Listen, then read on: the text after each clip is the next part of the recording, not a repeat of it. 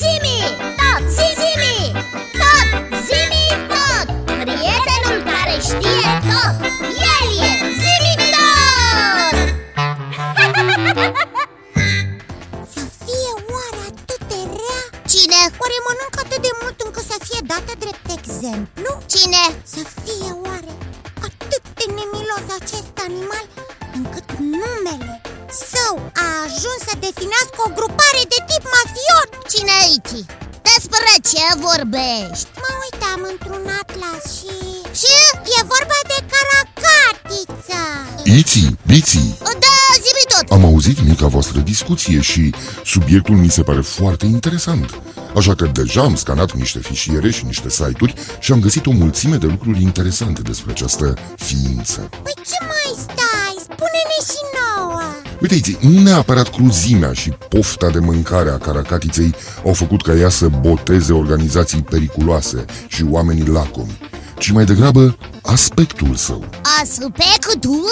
De ce? Cum arată? Cele opt brațe ale ei, Opt! da, biții, opt, care se pot deplasa în foarte multe direcții, par a putea ajunge oriunde și a controla tot teritoriul respectiv.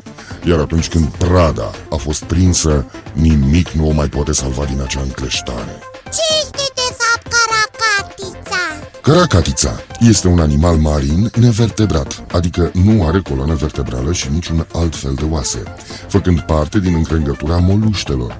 Dar dintre moluște, caracatița este inclusă în clasa cefalopodelor, adică a acelor animale care au în jurul capului, mai exact al gurii, brațe tentaculare, prevăzute cu ventuze, care servesc la pipăit, la apucat prada și uneori la deplasare. Din această clasă mai fac parte sepia și calamarul, care au însă 10 tentacule față de cele 8 ale caracatiței, dar le lipsește complet cochilia sau carapacea, pe care au pierdut-o în timpul milioanelor de ani în care au evoluat. Uh, Deci, într-o oarecare măsură, tentaculele caracatiței servesc și drept mâini și drept picioare Și drept înnotătoare, biții. Uh, Folosesc și la înot? Desigur, biții. Ca majoritatea animalelor acvatice, caracatița respiră cu ajutorul branhiilor, luând oxigenul direct din apă. Tot o astfel de circulație a apei de tip sifon o pune în mișcare. Caracatița absoarbe lichid, apoi îl elimină cu presiune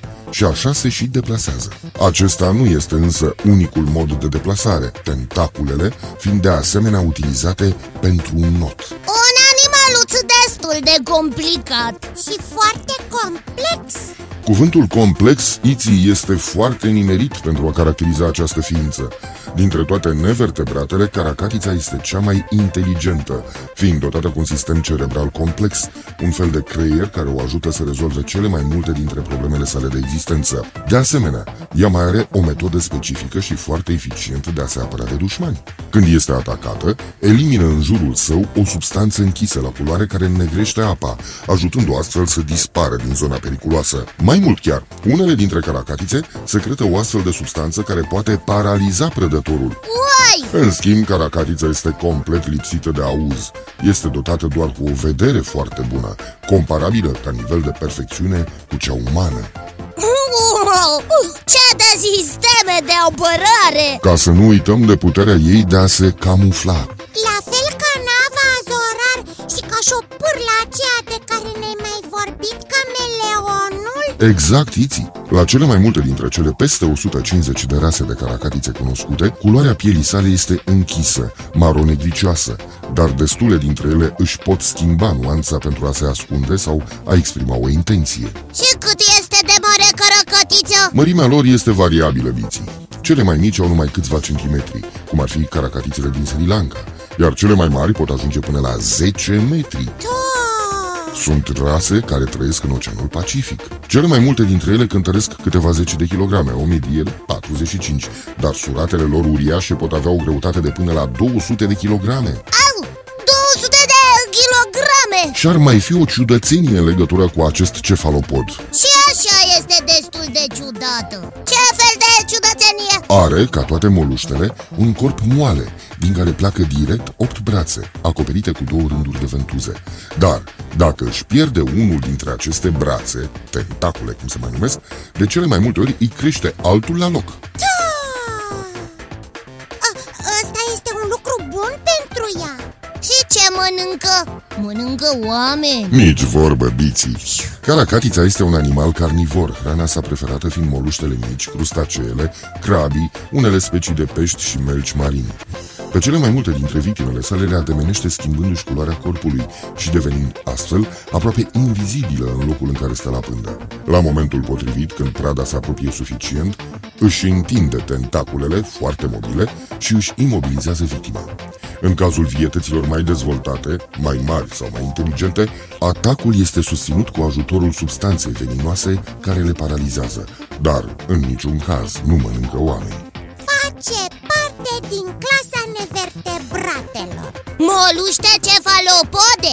Sunt mai multe specii de diferite marimi. Dar ai auzit ce? Poate ajunge la 200 de kilograme. Bine că nu mănâncă oameni Și își poate schimba culoarea pentru a nu fi observată Sau pentru a-și exprima o anumită atitudine. Ha! Are atitudini ființa asta. Da, pentru că este foarte inteligentă Fiind dotată cu un sistem cerebral complex. Tentaculele și le folosește și la înot Nu numai la capturarea prăjii Din nou ați reținut foarte bine ceea ce v-am spus. Păi, Mă bucur că vă pasionează fauna de pe Terra. Trebuie să cunoaștem cât mai multe despre planeta pe care am ajuns. Dar acum zimi tot, adică eu, trebuie să se retragă. La revedere Iții, la revedere Biții, la revedere copii. Ne reauzim data viitoare tot aici, la zimi tot. Prietenul care știe tot. Încă o dată, la revedere. La revedere zimi tot cu ventuze De ce? Coază de pârâind Dar eu nu fug de tine Că știu că nu mă mănânci Că nu sunt crustaceu Da ce, eu sunt cărăcătiță Zimi!